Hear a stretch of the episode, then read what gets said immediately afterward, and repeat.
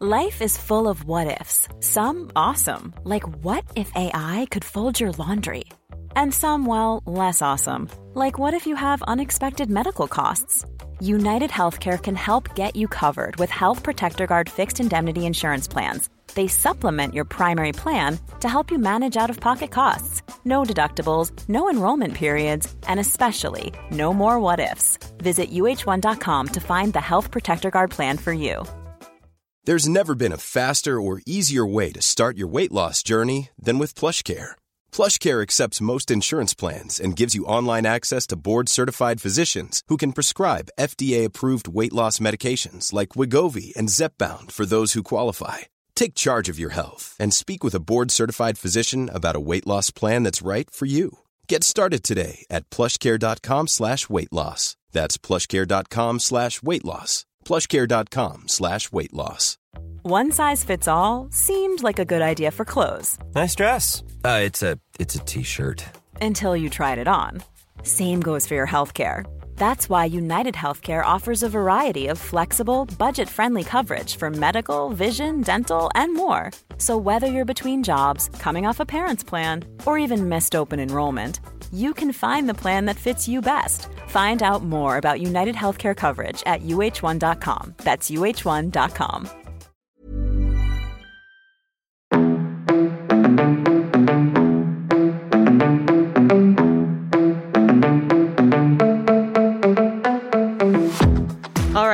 so excited to introduce my friend, my dermatologist, and a very, very famous and well known and celebrated and respected New York City based board certified dermatologist, founder of Idriss Dermatology. Is it Idriss or Idriss? I'm going to tell you yes, but it's Idriss. It's Idriss. I always say Idriss. Idriss. I've been saying it wrong for years. it's okay. Founder of her own skincare line, Pillow Talk Derm, which is the namesake of her IG Live. And I feel like that's how a lot of people know you and feel Yeah. like they know you personally. And yeah, your professional mission, which I've obviously experienced firsthand, is to make patients feel their best by demystifying bullshit in the world of skincare. So obviously, there's so much information out there.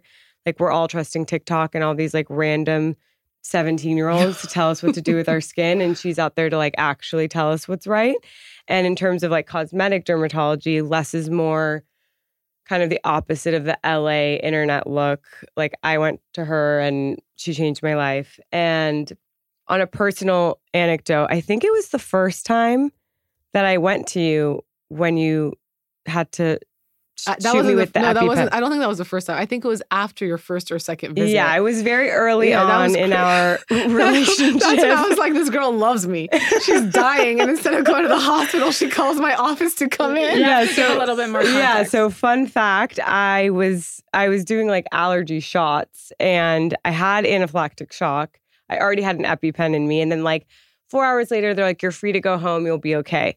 So I go to my appointment and everyone knows it's impossible to get in. So I was like I'm not canceling this appointment. So I get there and I go up into anaphylactic shock again. I- uh, And I- during the appointment, no, she's like, she was like. I felt kind of something coming, but I didn't want to cancel. And I'm like, are you out of your mind? Like, Yeah. go to the hospital. She's like, no, no, no, I didn't want to cancel. I don't. I just really want to Exactly. face." So instead of getting a Botox injection, I got an EpiPen injection. I like took her EpiPen and stabbed it in her leg. Yes, and that was, but that was the beginning of that was it. Beautiful friendship, and here we are today. And here we are today. So I think obviously, like we told you, this is a very casual podcast. We want to have fun. We want it to be very vulnerable. And like obviously you have so much that you've done that we admire and like want to know more about. And I think just on a personal note, like I've known you and I think you're so honest and so vulnerable and so personable. And I think that's a huge part, like other than being extremely talented, and that's why you're impossible to get in with. You're like such an easy person and safe person to be around. And that is a part of your magic. And we are just very honored and blessed to have you here. That's so sweet. Well, Thank you for being to be here. Welcome Thank to you. the pod. So, we start every podcast by asking a question of what is your definition of fulfillment and what is your definition of success, and if they're intertwined at all. And that's like a loaded start. I know. We get deep real fast. I mean, it's a very good question. And I think it's one that's very hard to pinpoint for many different people. And I don't think there's just one thing that fulfills you in life, right? I mean, people are multifaceted for a reason, and I think there's many different things that fulfills them. But when I think of fulfillment, it's more of like what fills your soul, what makes you happy, what makes you go, and what keeps you kind of like excited, quote unquote, on a daily basis.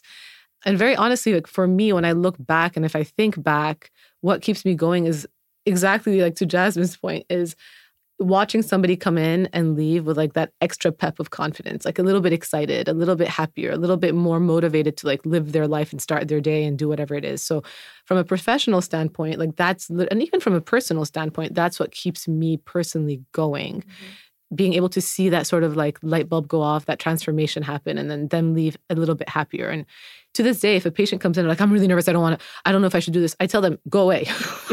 Time for you to leave. Don't pay for this appointment. Yeah. I didn't do anything, but I'm not treating you or touching you if you're not even an ounce like excited or curiously happy to do this. If you feel forced, if you feel like you have to, like it's not something that I'm excited to be a part of.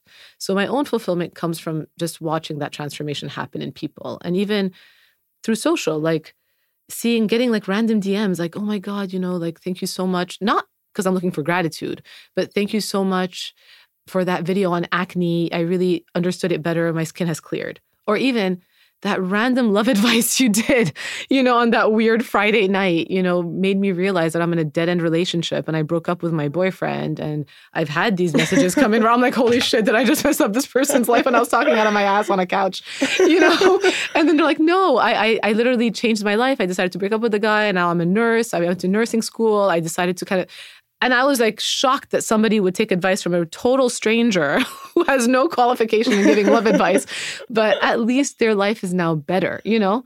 So that keeps me going. And success is a different metric. Most people think of success as like financial success or like monetary rewards or but success for me is more like if you're fulfilled, if you're actually doing something you love, and it sounds cliche, and you're actually good at doing something you love, success will follow, whether that is financial, whether that, whether that is like in terms of volume of patients, whether that is in terms of exposure, whether that, whatever that metric is, success i think has a quantitative metric attached to it and it doesn't have to just be financial but success follows when you f- follow your own fulfillment. And so for me they are somewhat intertwined but there's no one metric for success in my uh, same thing with fulfillment. There's no just there's no one facet. So are they intertwined? Yes, they're intertwined. But I think success varies from person to person.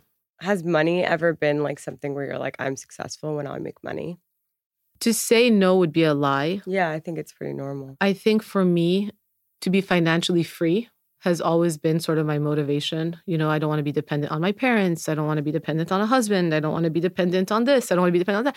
And I think it comes from an immigration, like an immigrant mentality. I come from a war torn country. I come like my dad was the only breadwinner, like in the beginning. He was the only doctor in the family, and at least in our family. And my mom wasn't working. She was helping at home. And then she was working to do her own, to get her, gain her own financial freedom. And just coming in from a country that is very much by definition, you know, the man is here, the woman is here. The country is Lebanon. Oh, I'm originally from Lebanon. Yes, Sorry, I'm originally from Lebanon. Sorry, I'm originally, thank you. I'm originally from Lebanon. But it comes with a lot of biases and a lot of cliches that we're used to thinking of and cultural sort of things that I always wanted to be not that and not dependent on anyone and not like, oh, well, you come from this family, so you have potentially money. So you... no, no, no, no, no, because my dad came with nothing. Mm-hmm.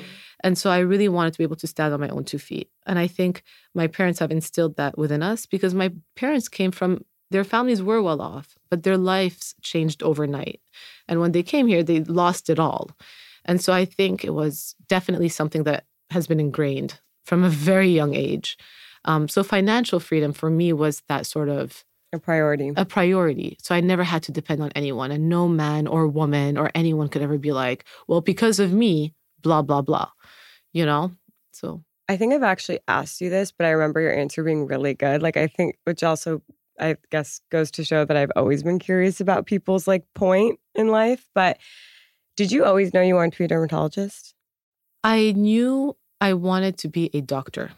Okay. And I knew that I loved working with my hands. I love transformation. And actually, I thought I was going to go into plastic surgery at first.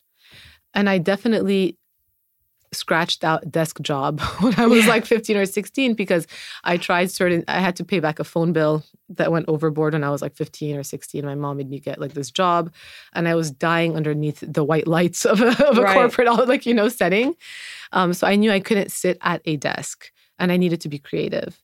But then I discovered dermatology throughout the process and I loved it because I could see people coming in who wanted to help themselves. They had that motivation to help themselves because they saw something was wrong with their skin. And then I realized as well that you can also be artistic in it and not just have a one off relationship with a patient like a plastic surgeon does, says adieu, never sees them back really. And you're changing someone with plastic surgery. With derm, I could be within the confines of your face and make it quote unquote, you know, just a little bit, I don't want to say better, refined, to make that person feel better More confident. and yeah. more confident. Was that something core to you, like growing up? Did you always have this, like, kind of like, I want to help others. Like, I want people to be a little bit more confident or a little bit more happier or smile brighter. Like, was that something core to you as a child as well? I don't, in the moment as a child, I don't think so. Because I was also the youngest of three girls and the youngest of almost seven cousins, if on my dad's side. And I was the one who was always made fun of. so maybe subconsciously, because I was always, and I love them, I love my sisters, I love my cousins, and they mm-hmm. are honestly my strongest support system today. But growing up, it was tough. Like I was made fun of because I'm so white. I was made fun of because I was the youngest. I was made fun of because they would tell me to shut up because I was the Right. youngest, like, you know, constantly. And so I was always like, F you in my head. like, I'm going to show you guys. And maybe counterintuitively, it came out like, let me help others to see how others I can help because I was always kind of like put down in that sense as a kid. Um, but in the moment, I wasn't thinking, let me help others. It was more like I was retaliating Yeah. to my environment. I think what's also really interesting is that you figured out what you wanted to do at a young age, right? Because I think a lot of us, we have like this trial and error phase where we're like working the corporate life after college and the desk jobs and whatever. And then we only realize like 10 years later that like it's not for us. Like that's what happened to me, right? And like I, I like I did all the things because society told me to do those things. And I got the job where, you know, it was credible to get the job because my school told me that like all the smart kids would get a job there. And then it wasn't until like probably like seven years later, I finally quit and started my own company and I came alive and was finally able to like really realize my potential. So I find it really interesting that at like 15, 16, you're like, I'm going to be a dermatologist. I knew it, but it's not that the journey was easy. Right. And Like, of course not. It was, I, I wanted to quit. I started med school at 20.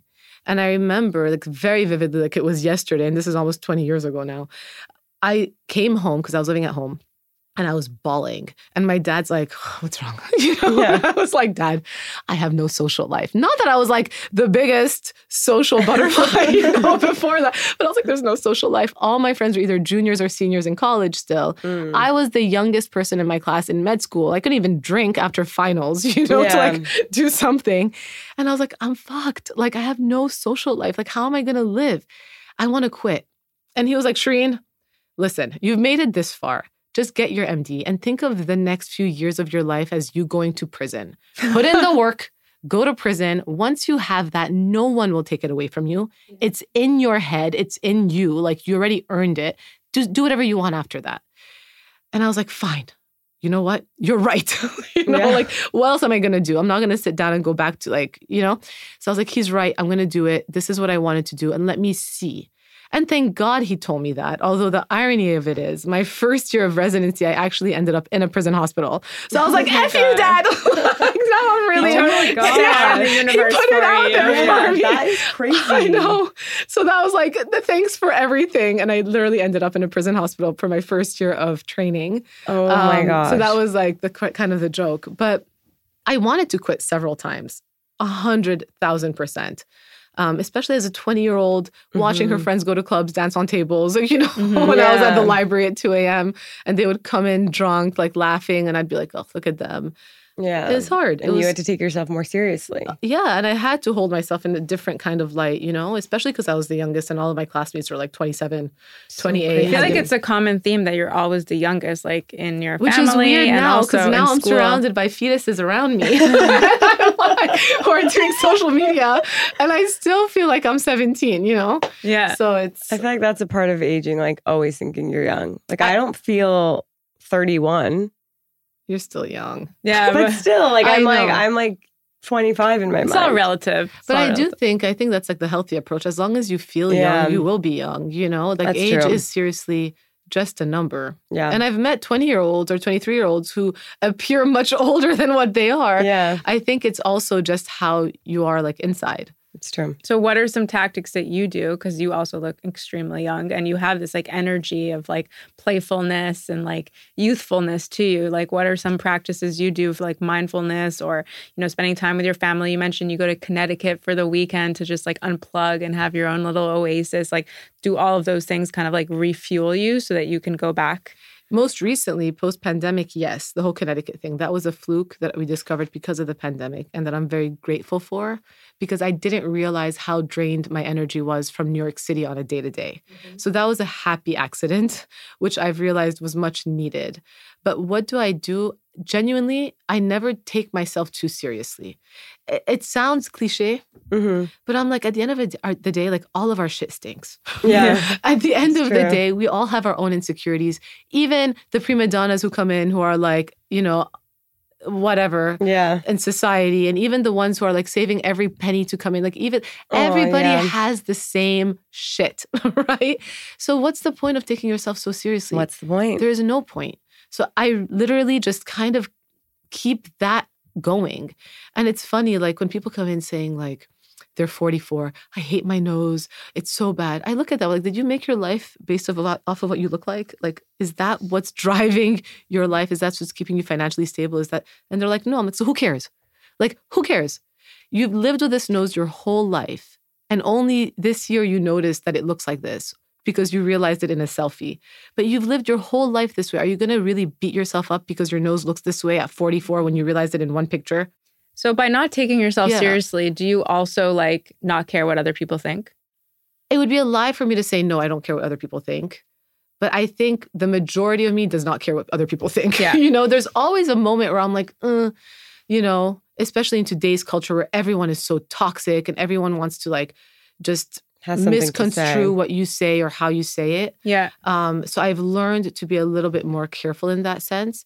But I think as long as I know my own intent and intention, and genuinely I'm coming from a place of trying to help and be positive, and I'm not trying to bring anyone else down, I don't care. Yeah, because I feel like you just mentioned like a client comes in and like I hate my nose. Like I wonder like how much of that is that she hates her nose or she cares so much what people think. I think it's the second. Right? Right. Because she's lived 44, 45 Right. years and she just noticed it. so I'm sure you get a lot of clients coming in where like a lot of the like reason behind their like charge of like wanting to get something done is like because they care what people think or like everyone in their status level like is doing the same thing and Yeah. right. So that's where it comes back. If the genuine excitement for her coming in is not there to be excited about some sort of like Yeah. I'm like, maybe we shouldn't do this. Well, that's like Yeah. a really interesting thing that I didn't think much about in your profession. Like, there's obviously so many questions we have for you, but you are really dealing with a very real sense of like generational insecurity. Yeah. Right? Like, Yeah. you are at the forefront of like an age of everyone getting things done, the internet, the Kardashians, the like internet look, you know, that everyone has. And I think like that's something that you are personally like face to face with every single day. And while that's a part of what's, you know, giving you financial independence in your brand and all that, like measuring when it becomes toxic, when it's too much, when it's not right is like such an interesting thing. Like, is that, On the daily. yeah. on the daily. I will say though, this is what I'm most grateful for social media for, because I was able to. First of all, on social, I've always subscribed to just being myself. Mm-hmm. I've never tried to fit a template of I'm going to do a pillow talk five times a week. I'm going to do this six times a week. I never allowed myself, at least for Shereene Idriss, Instagram and social, to be a slave to that. So I was always just myself. So whoever discovers me discovers me as I am. So they know already what they're getting when they're coming in. Do you know what I'm saying? yeah. So I didn't have to sit down and then change your mind or change your perspective about the world. And the people who want that full radical transformation, they're probably never going to come to me, which is great. God bless. Go find your own people because I would not be for you anyway, and we would have Yeah. wasted each other's time. So I think for the most part, like nine out of 10 times, people already know what they're getting when they're coming into me. Yeah. And they already know my philosophy and what I subscribe to in life and what I subscribe to aesthetically. But I still have to deal with that cultural perspective on a daily. And there are patients who I don't necessarily agree that they need bigger lips or that they need more of this or but because I've known them for so long, and I'll be very honest, I'll be like, listen, I don't think you need this. I don't think I should inject you. But I know that if I don't, you're such a pain in the ass. You're probably going to go somewhere else and they're going to F it up like they've done last time. and I'm going to have to fix it Yeah. again. So I'd rather control how much I give you. I'm going to give you a little bit, but know that this is not what I want to do and you're not going to get this next time. And Yeah. literally that's how I keep them in check. And it's a very honest discussion and it's not I'm not for everyone. Some people be like go screw yourself. I'm paying you. Do whatever I want. Fine, but I'm not going to be that person.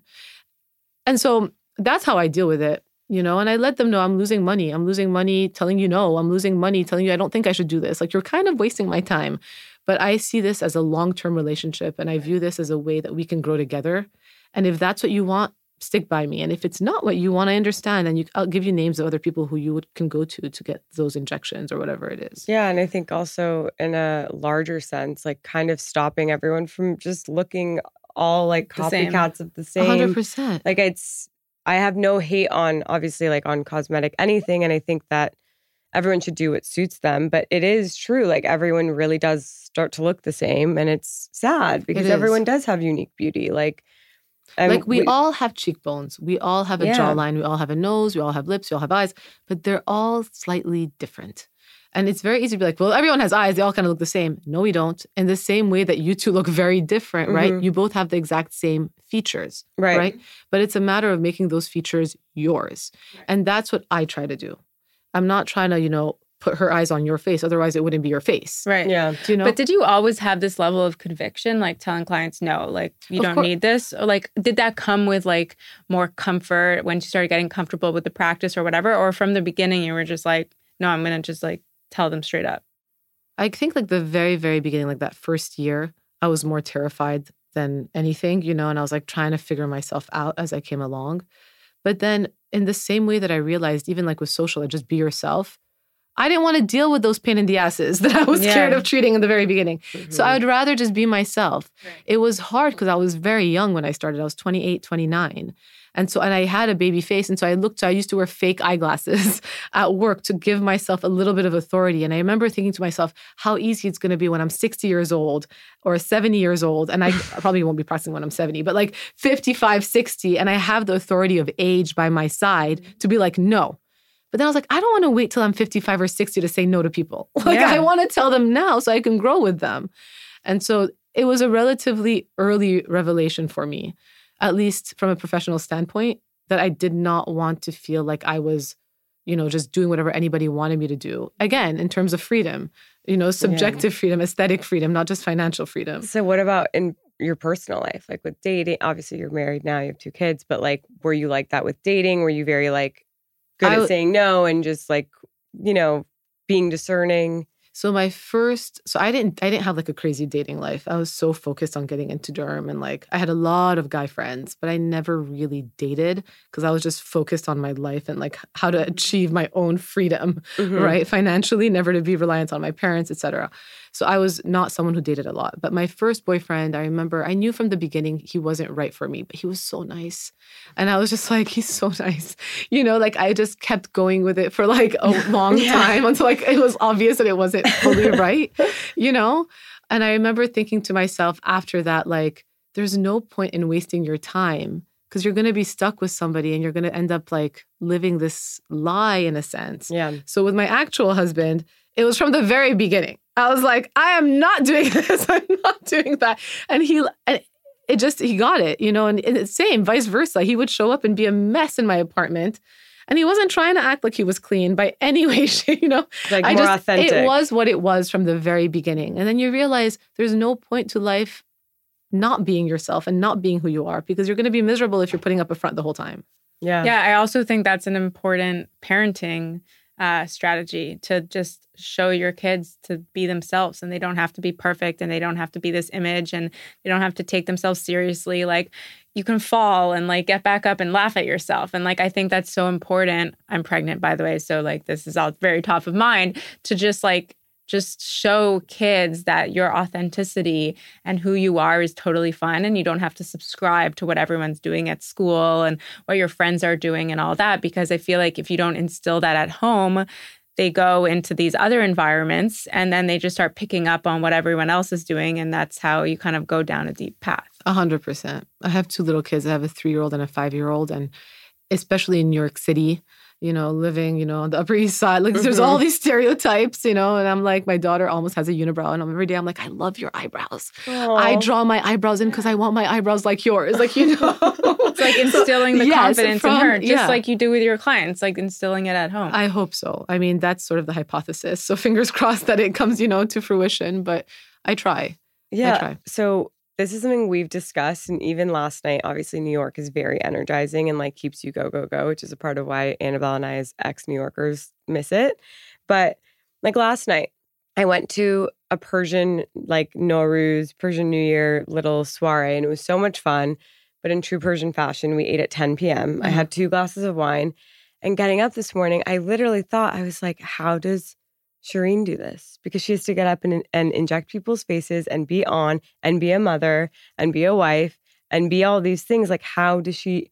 Like, I said that to Annabelle. I was getting matcha. I was like, she has to like not only personal, like your personality not only has to be on, but your everything has to be everything. on. Like, you're literally using your hands. Yeah. Like, how? Yeah. First of all, do you drink? So I do, I do, but I would probably drink like it sounds. I sound like an alcoholic. hold on, hold on, hold on. Okay, I'll tell you. I'll tell you. I'll tell you. I drink, yes, um, but in New York City, you go out right, like three, four times a week Yeah, at night, in- or five times, and then you have a drink. Or so then you're so then you're drinking like four or five times a week at night. So I remember like I've stopped drinking. I drink like once a month now. And Okay. I've been very intentional. I, like I pick a night with my husband. We're going to go out and have a drink. So hold on. Once This a month? So it started with dry January this year. Okay. And now we're like, okay, I can't completely, but maybe like once or twice a month, we'll have a drink at dinner or something. And I remember I was telling this to the people who work in my office. I'm like, guys, I'm not really drinking anymore once a month. and they're like, why? How much were you drinking before? I was like, oh, probably like five to seven, eight times a week. And they're like, what? I like, Yeah. Did I You're sound like like, an alcoholic? But then I was like, wait a second. It was like a glass of wine with dinner and you're going out five times and maybe it's a glass and a half. yeah And it adds up and you're like, holy mo, like what That's- is, yeah. yeah. So I've actually cut it. So But I'm- that's recent. It's recent. And so what did you're- do before Yeah. But Like it's not. But it's like one glass, so it was like not crazy. Okay, Beyond so- drinking, beyond drinking, like Yeah. how do you show up for Yeah, 'cause, everyone like, every we single were talking, day Yeah, we Okay. talked about this. So I will say this: there we is no balance, right. right? There is no balance. There are days where I'm like, I don't want the patients to speak. I just want to go in and inject. And I'll be like, guys, I'm sorry. As I come in, you've probably seen me this, and I have a headache.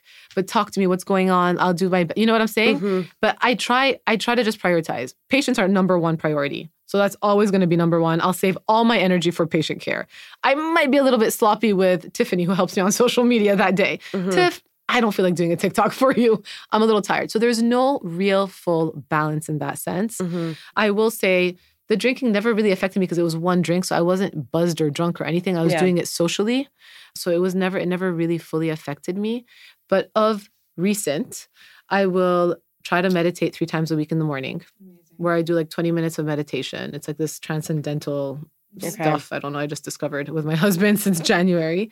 It's made a huge difference. I feel much more centered and balanced. And I feel like you work through your problems before the day starts in your mind and you just have a clear kind of day. So I try to do that at least three to four times a week. And every day I try to have at least like a couple of, you know, 30, 40, 50 minutes with my kids that are protected time. So at least I feel like gave them something of me. So I'll try to always get that in. And then the rest is kind of a shit show. But patients are always number one. And then the rest, social media comes second. Do I can I do this business meeting? Maybe, maybe. Like it's just I, I'm okay pivoting and I'm okay being flexible. And I think as long as you're okay pivoting and being flexible on a daily basis, it will always work out on a long-term view. Many of us have those stubborn pounds that seem impossible to lose, no matter how good we eat or how hard we work out. My solution is PlushCare. PlushCare is a leading telehealth provider with doctors who are there for you day and night to partner with you in your weight loss journey. They can prescribe FDA-approved weight loss medications like Wegovy and Zepbound for those who qualify. Plus, they accept most insurance plans. To get started, visit plushcare.com slash weight loss. That's plushcare.com slash weight loss. Ever catch yourself eating the same flavorless dinner three days in a row? Dreaming of something better? Well, HelloFresh is your guilt-free dream come true, baby. It's me, Keke Palmer. Let's wake up those taste buds with hot, juicy pecan-crusted chicken or garlic butter shrimp scampi. Mm. Hello Fresh. Stop dreaming of all the delicious possibilities and dig in at HelloFresh.com. Let's get this dinner party started.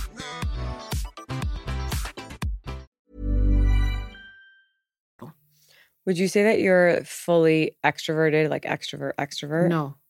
I Really? actually think I'm really introverted. I actually, it's weird. Like I'm an introverted extrovert, Yep. Okay. if that makes sense. Yeah. I need alone time. Like I need to go sit alone just to kind of like, like re-energize. But you don't my really get that much alone time. that's what's been hard and i've struggled and you know tiffany's here she works with me in the office and she's seen me struggle because my office also has glass doors so i'm trying to figure out how to get that alone time but again i'm pivoting and i'm flexible and it's we've changed my patient schedule in a way where every day i have a little bit of time and we have these fake appointments on my schedule that might be like i'm meeting with cynthia but cynthia doesn't exist it's like 30 minutes alone like Yeah. you know so people think i have a meeting but I try to get it in. And even the bathroom. The bathroom's a great place to be alone. Yeah. no one comes into the 100%. bathroom when you're in the bathroom. that is like, you know, it's occupied. They leave you in. Yeah, it's locked. it's locked. No one wants to come in. no one wants to come in. Do you ever feel like pressure to like have to show up every day? Like, you know, sometimes probably there's times in your life where you're going through like a rough patch, maybe personally or work wise or whatever. And, you know, your kids are sick and your husband's out of town and all like whatever comes up to have to like go in and have a business that completely relies on your face, your hands, your personality, and you showing up. Does that ever bring you like this like pressure? A hundred percent, a hundred percent. And I think that's like one of the biggest fallacies of life is like being an entrepreneur, right? Owning your own business. All of these like Gary V's are like, yeah, quit school, do your own business. And you're like, like, dude, first, it's not for everyone, personality wise. Two, it's the biggest lie. The more success you get, I think, and the more you're like the top boss, quote unquote, right? Mhm. the more of a slave you are, not only to yourself, but to everybody who's dependent on you, right? Financially, like I'm helping them live their lives. If I don't show up, how are we going to continue to create so I can pay and they can live their lives? And not just that, in my case, it's not only on a practice sense, right? Because I have people who work in the office, but socially, I have over like a million people following on various platforms. I have to show up mm-hmm. and make sure that I'm giving them information so they can help themselves. So if you don't love it, you're effed, you know? Yeah. And if you don't have that drive and that inner fulfillment and motivation, you're totally effed. And money cannot be the drive Mm-hmm. because money will come and go and the, the bar for money always changes. You might think $50 is a lot today. You might think it's nothing tomorrow. And that is a very dangerous place to be. So I think having the drive to really love what you do is the biggest thing because you are going to have days where you feel like, fuck, I don't want to show up. I don't want to go in. But then you look around and you're like, okay, I'm going to do this. I have all these people depending. I have all. So being an entrepreneur, being the big boss is great. Gaining financial freedom to a certain extent is great. But once you're there, you're actually the biggest slave to everyone else.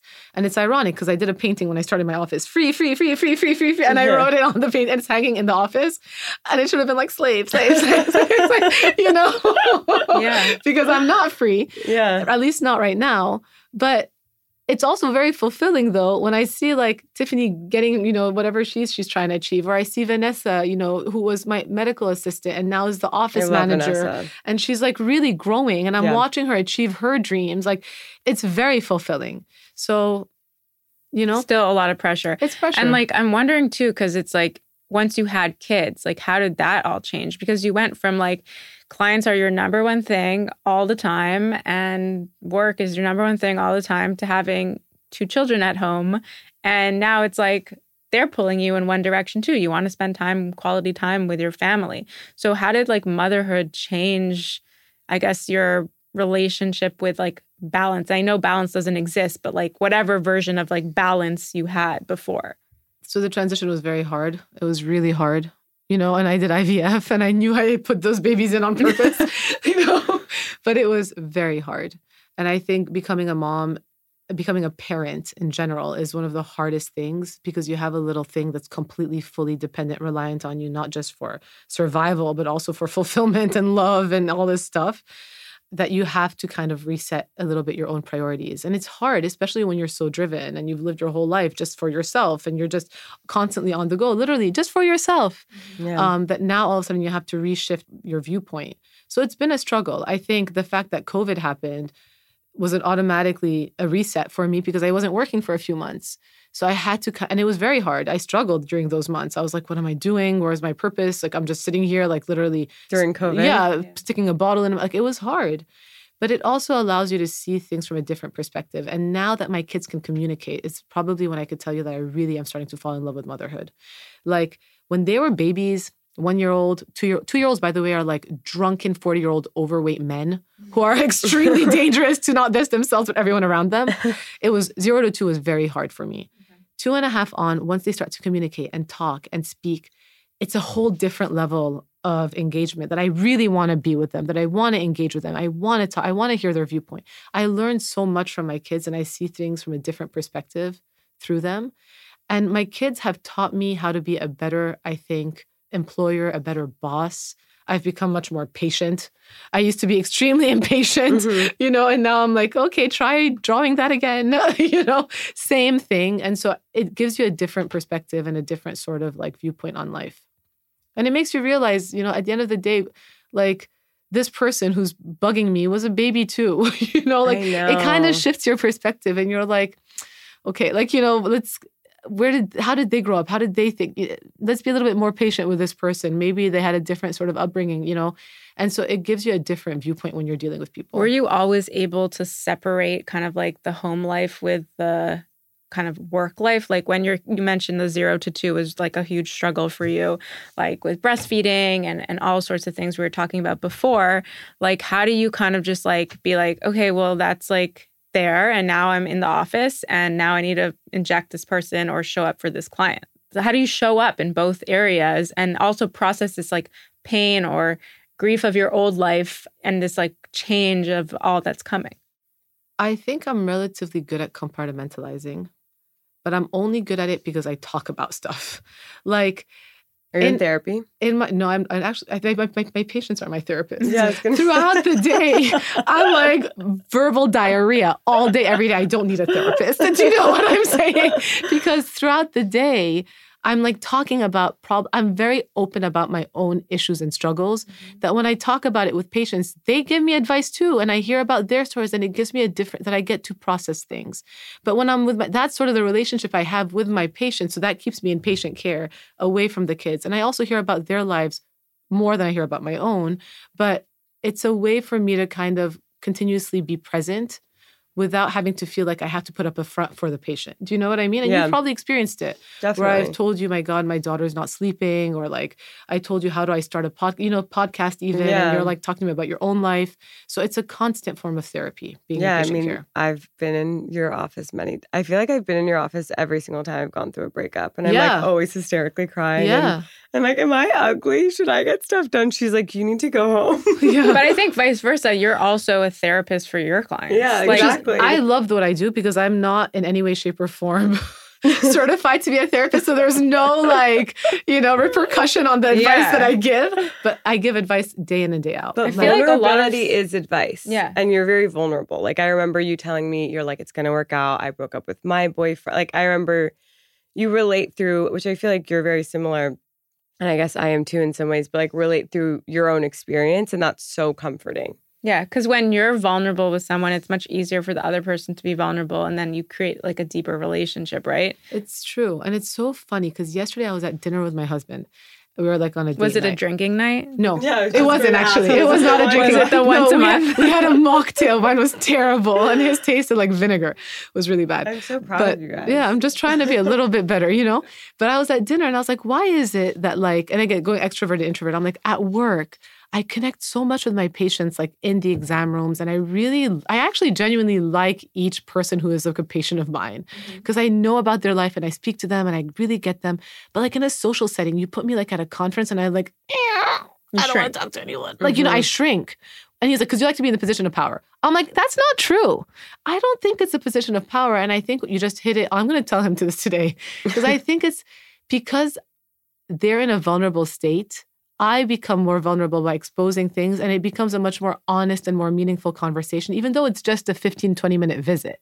Whereas when you're in a social setting, no one's going to want to put down their guard and be in a vulnerable state. Yeah. So I'm like, what's the point of having a bullshit conversation? And so I kind of disappear into the corner because I don't want to waste my time with bullshit conversations. Not that every conversation has to be deep, Yeah. but like, I don't want to sit down on the superficial and waste 30 minutes of my life and this person doesn't give a crap and just is trying to figure out what they can get out of me. You know what I mean? yeah. So it's a it's an interesting perspective that he was like power dynamic. I'm like, I don't think that's it. And I think you kind of just made me realize what it is. Well, that's also like coming back to what we were talking about earlier. You're literally sitting with someone in their insecurities and they're Yeah. telling you, I hate my nose. They're telling you, I don't, my skin is bad because I have a thyroid disorder. Like, Yeah. you know, whatever yeah, it yeah. is. Like, that is the most vulnerable you can be in a lot of ways is sitting in that chair because it also plays to vanity. It's like not just a medical condition, it's like you see it as like a part of you. And that is so vulnerable. So it's so different. But speaking of your husband, so we have your patients, you have your kids, you have your family life, you have your business, you have your employees, you have all of these things. Like, how do you, through all of that, nourish that relationship? It's I mean, you have to have two very honest people, I Mhm. think, in a relationship. And I'm not saying my relationship is perfect by any means. You know, it's a constant struggle. Like if he calls me and I'm in a meeting and I'm like, can you call me back? Like I'm in a meeting. You know, I don't ever want him to feel like he's neglected. But if I've done that like too much in a day, at night I'll make sure to give him attention. Right. You know, like I'll, I'll try to make sure that every day he gets my attention and he's the one constant that gets it kind of the most, even over the kids, I would say. Because mm-hmm. if the relationship falls, the kids will feel it. And I feel like, at least for me, if I keep making him that personal priority, the kids will always be a priority because then he'll focus on the kids and then I'll focus. It's kind of become a, you know, a yin and a yang. Mm-hmm. If I'm always focusing on the kids, he's going to get resentful towards the kids. He's not going to want to focus on me. It becomes like this spiraling thing. So he's actually my priority. I agree. wrong Yeah, as that's to say real- in today's that's a day. real yeah, but thing. some people are like, the kids are the priority. And you're like, sure. But if your relationship and you are in a quote unquote It's the very clash- foundation. it's the foundation. You can't, if your foundation is not strong, you will never be able to be the best mom and the best dad. Yeah. Right? I, I, I that's what I'm going with. And there's a lot of single parents out there, but they chose they're They either cho- chose or they they, chose, didn't. yeah. Or they didn't. But they're in a situation where depending on your way of life, like depending on your situational situation in life, whether you are a single parent or in a relationship with another human being, right? And you have kids, and that is sort of the setup of your life, make the foundation as strong as it can be for the kid. If you are in a relationship with someone else, let that foundation be so strong that the kids are innately going to be happier. If you're in a relationship with yourself and you have kids, make sure that you are okay with yourself before you have kids. Because I have patients who are single, who are looking to have kids. And who am I to tell them not to, right? But there's one in particular who I absolutely adore. I've known her for over 10 years. And I'm very honest with her. And I'm like, hey, so and so, are you sure you want to go on this journey alone? Because I know you and I know you as a human being. Is this something that you can take up? Because if you're not fully okay with yourself, how are you going to expect to be present for someone else?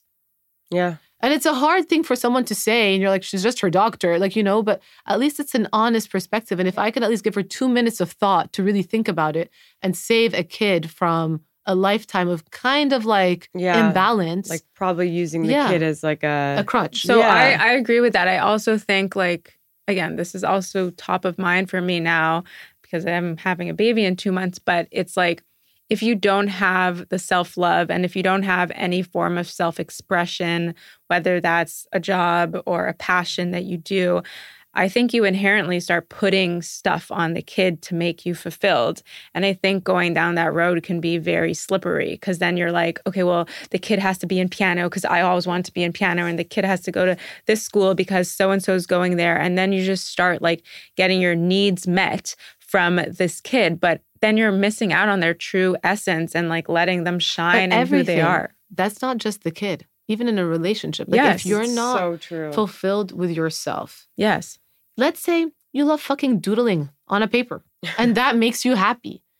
Doodle away because if you don't doodle, you're going to be resentful towards your partner. And then you're going to start nitpicking on your partner. Why do you speak like that? Why do you talk like that? Why are you always shut? Like, you know, and then that Yeah. becomes toxic over time. So it's not just with kids. I think it's any form of a relationship. And if you don't have a solid understanding of your faults and your goods and your whatever it is, or at least a self awareness about yourself, it's always going to be projected in some way, shape, or form in a negative way on any relationship with your kids, with your husband, with your boyfriend, with your partner, with your girlfriend, with your employee, with your this patient. Mm-hmm. You know, like I've seen it where there are certain doctors who like project their own securities on their patients.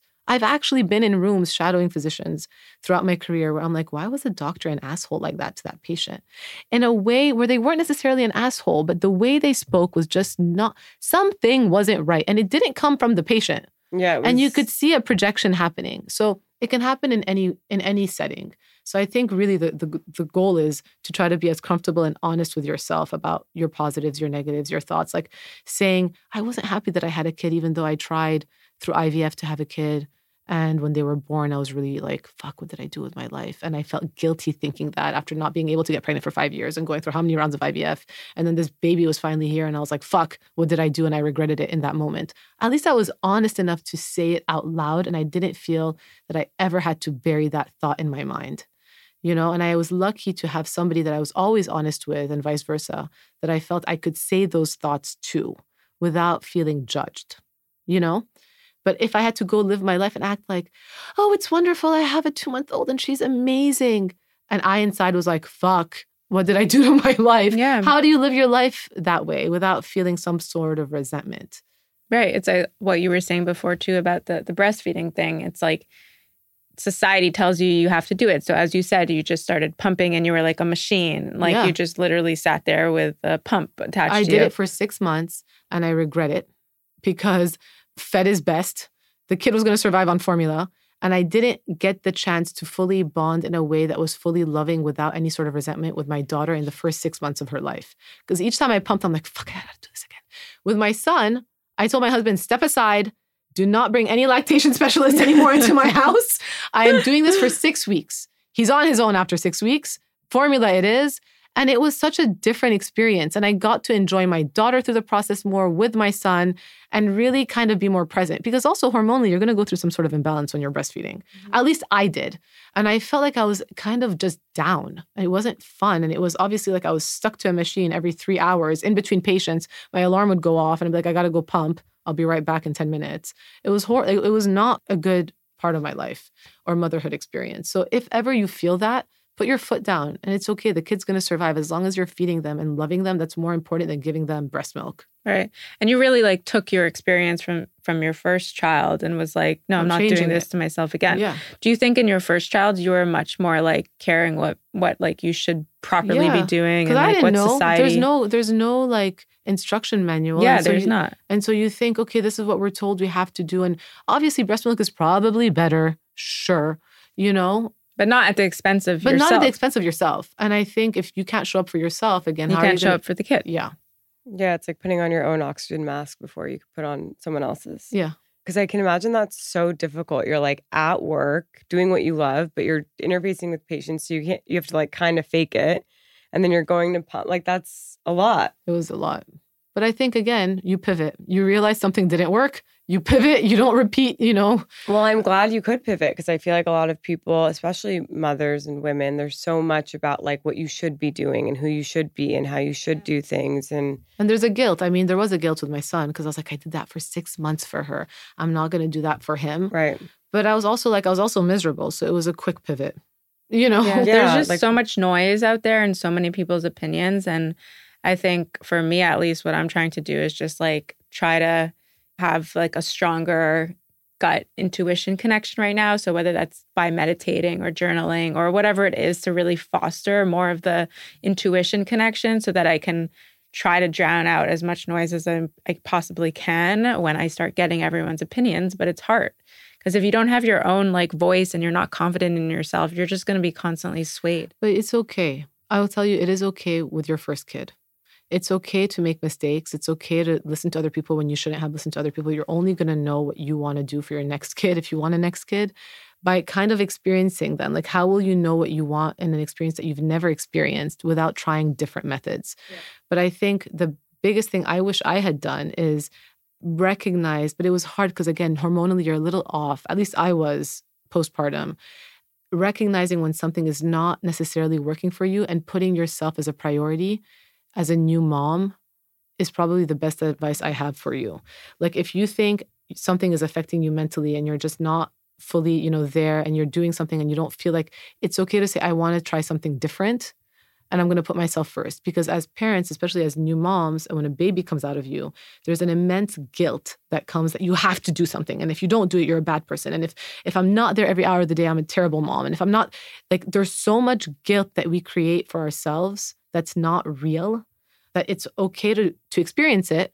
But if you recognize that you're experiencing it, to pivot very fast but you're going to make mistakes. We all, I'm going to still make mistakes. Yeah. We all make mistakes. But I think it goes back to what you were saying earlier about not taking yourself too seriously. And if you can always have that kind of like mindset, and obviously sometimes like, you know, you're more in your feelings and you don't think about that part. But if you can always have that mindset, then you just kind of like, you just go with the flow.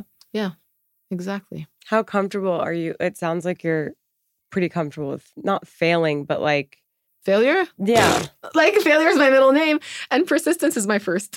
Okay, oh, I love that. Amazing. That's like Yeah. Did you just come up with that on the fly? Because that's yeah, really good. That's really you. good. That's like that's my forte are those little nuggets. Yeah. no, but that's yeah, amazing. No, no, no. I've a hundred percent. I think we all need to be a little more like that. Or at least I definitely do. Yeah. Like what's the word I think with people who are most people I think are always afraid of like failure. What is going to be perceived if you fail? What's going to but what's the worst that happens? you failed. No one cares. They're not going to remember that in 30 years that you failed at one in thing. literally 30 seconds. In like, 30 they seconds. just care about you for 30 seconds. And if they do remember it in 30 years, then they were clearly obsessed, you know? Yeah. So, so it doesn't matter as long as you try and you failed, okay, and then you pivot and you try something else. And I think anybody can find some level of success, again, depending on whatever that metric is, if they keep trying at it while pivoting along the way. Yeah. It's not being stubborn. It's not like hitting your head against a wall. It's recognizing when the current is going against you and trying to find another direction to get to where you want to be. And I think that's something that is a truth of life that I've realized. Like there is always a chance to succeed if you try at it in a way that is not stubborn, in a way that you listen to other people's advice, in a way that you tried other options in order to get to where you want to get to. And it's something that I recognize not just with myself, not just professionally, personally my husband was extremely persistent with me extremely like I, I would have never seen him. And if i if he had given up like i would have missed out on i he is the love of my life you know? So god bless his persistence and so many different even social media like starting PillowTalk. So i started on social 2017 2018 before doctors were on social mm-hmm. And I was made so much fun of, not just by my friends, by my parents and my sisters were like, What are you doing in bed, Shereene? Like, this is so unprofessional. like, you know, like, but I was like, I'm having fun with this. And I just kept at it. And then I honestly thought I would be done in two weeks answering everyone's questions. and it just kept going. And really? I was like, Let me answer this question again in a different way, because maybe the person didn't understand how I said it the first time. And it kept going and going and going. And now it's like five years in and I'm still going. It's all I'm hitting almost my sixth year. Like, you know, that's crazy. It's crazy, but it's a persistence of it, you know, that just kept. Yeah, it seems like you were just like following your passion and you like accidentally fell into like it was an this, accident. Right? It was a hundred. It was not premeditated, and to this day, I I'm still figuring it out as I go along. But it now obviously I have more thought process because people are dependent. But it's it was completely an accident. But that I think only comes from you being completely authentic right? Like you were your complete authentic self when you were posting and doing all those things in the early yeah, phases. Yeah. And that's what enabled you to build a following. And Did you have a following, but when you started? No. So you were just doing it it was like, like, 800 people and they're like mostly family, friends, That's cousins. so funny because like, yesterday we had this comedian, Kareem Rama, on and he is a like he has this amazing TikTok show. I'll send you guys. It's Keep the Meter Running, and it's incredible. And he was really funny and really personable. And I loved what he said when he's like, I just realized I want to be myself and I'm going to embrace cringe and I'm going to just yeah. like do whatever I want yeah. and say whatever I want and like do little bits on Instagram and I don't care. And I was like, that is like a level of that, right? You're like, I have 800 followers. I don't care. I want like, I'm just going to be myself and help the way I can. And yeah. But to See the point, to the 800 people that were following me, most of them already knew me, right? Right. So I was like, I already, I look like this. I sound like this. they know what I look like. They know what I sound like. I might as well just put it on social. Yeah. That's like, sort who of, cares? it was like a kind of a who cares. But I was very scared of public speaking. I still am. yeah. And it was almost like a bet by with my nurse to start stories. And she was like, just go online and just go like vent online. And it was almost like, um, let's see if I could do it. Yeah. But don't you find sometimes it's easier to be vulnerable with strangers than it is to Of course, because they're like judgment. You don't care Right. because you don't care be? about So with their your 800 judgment. followers, maybe that was even harder than now, where like you don't know a lot of these people. I think so. I think so because it was more like my parents and my sisters and my aunts. and yeah, my- like people like- who just Yeah. know you from Yeah. before. yeah. Yeah, and so you've also like amassed a ton of like celebrity clients, celebrity followings. Like, how did that happen? And like, did that change you at all? Did it No. change? It, if anything, it made me realize like, Everyone's the same. yeah, it's like smoke and mirrors. But that's You know, also something so brilliant about yourself too, is that you were able to stay grounded despite all the kind of like fame from all of these things, uh, external things, right? I don't. Yeah, I genuinely. I, maybe I am. I don't see it, and I'm not trying to be humble. This is not like a humble brag at all. but I don't see that fame. Like I, I really don't at all. And at the end of the day, I'm serving other people. Do you know? I'm really serving my patients and people who need help. So I am not like coming in holier than that. Like I, I don't see it that way at all. And it's not the point of this at all. Like, I'm not trying to get fame. I'm not trying to get recognition. I'm not trying to like go to the Oscars and walk a red carpet. I would actually probably like break out with an IBS like disaster on the red carpet.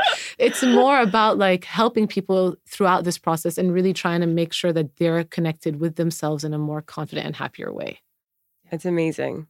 And also, as you said, like if you are doing what fulfills you, what makes you happy, then all the rest follows. Yeah. Like, I didn't go out looking for a celebrity at all. Right. It was very random how they DMing how- celebrities, Yeah, being like, like, hey.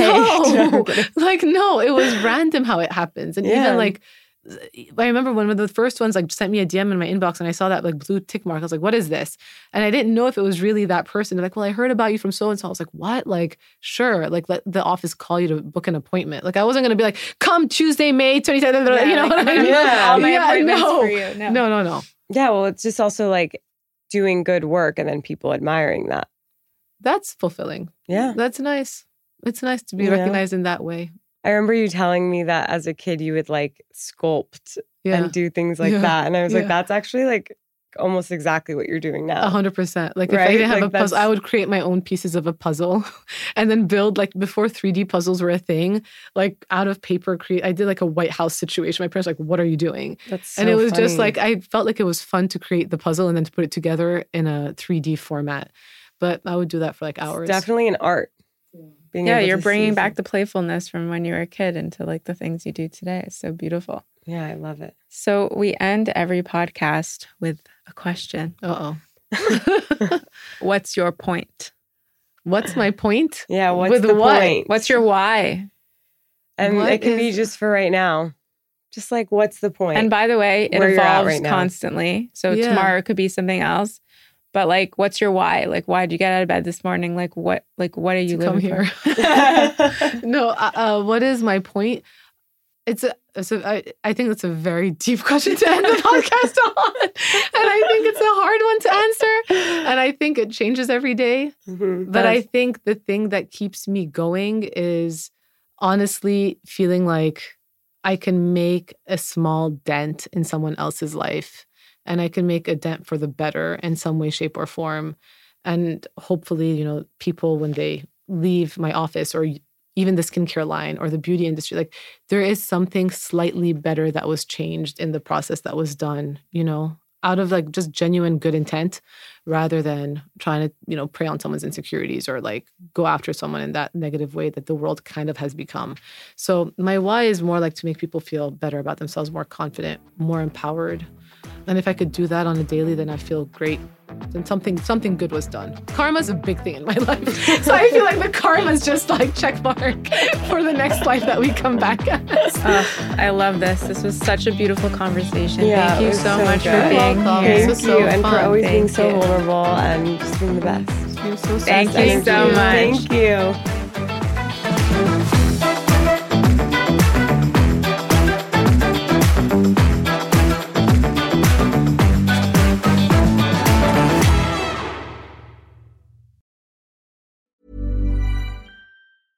Ever catch yourself eating the same flavorless dinner three days in a row? Dreaming of something better? Well, HelloFresh is your guilt-free dream come true, baby. It's me, Keke Palmer. Let's wake up those taste buds with hot, juicy pecan-crusted chicken or garlic butter shrimp scampi. Mm. Hello Fresh. Stop dreaming of all the delicious possibilities and dig in at HelloFresh.com. Let's get this dinner party started. If you're looking for plump lips that last, you need to know about Juvederm lip fillers. With Juvederm Volbella XC and Juvederm Ultra XC, your lip look, whether it's subtle or bold, can last up to one full year with optimal treatment and no additional maintenance. Find a licensed specialist and see if it's right for you at juvederm.com today. That's J U V E D E R M.com. Add fullness to lips in adults over 21 with Juvederm Volbella XC or Juvederm Ultra XC. Do not use if you have severe allergies or a history of severe allergic reactions, or if you're allergic to lidocaine or the proteins used in Juvederm. Tell your doctor if you have a history of scarring or taking medicines that decrease the body's immune response or that can prolong bleeding. Common side effects include injection site redness, swelling, pain, tenderness, firmness, lumps, bumps, bruising, discoloration, or itching. As with all fillers, there's a rare risk of unintentional injection into a blood vessel, which can cause vision abnormalities, blindness, stroke, temporary scabs, or scarring. For full important safety information, visit juvederm.com.